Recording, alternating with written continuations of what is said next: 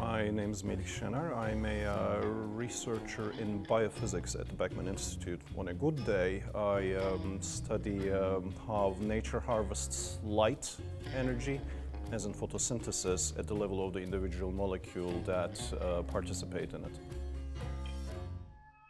Well, I've been dancing tango for quite a while, and it's a dance that is very friendly and very challenging at the same time. It is a dance of storytelling, it is a dance of union, and it's a dance of confrontation.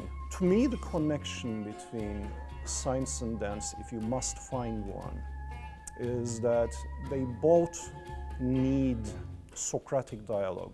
I should be willing to be wrong I should be willing to um, experiment and I should be open to new ideas.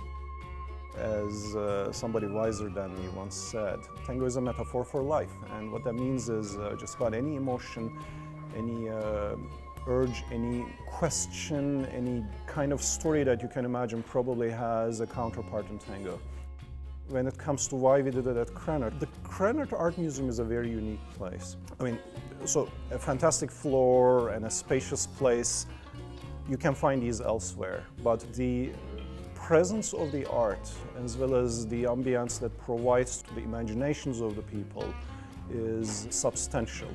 And uh, I think everybody, when they arrive at the Krannert, they really feel a particular uh, inspiration. And this really shows in the richness of movement, uh, the storytelling that uh, you find on the dance floor.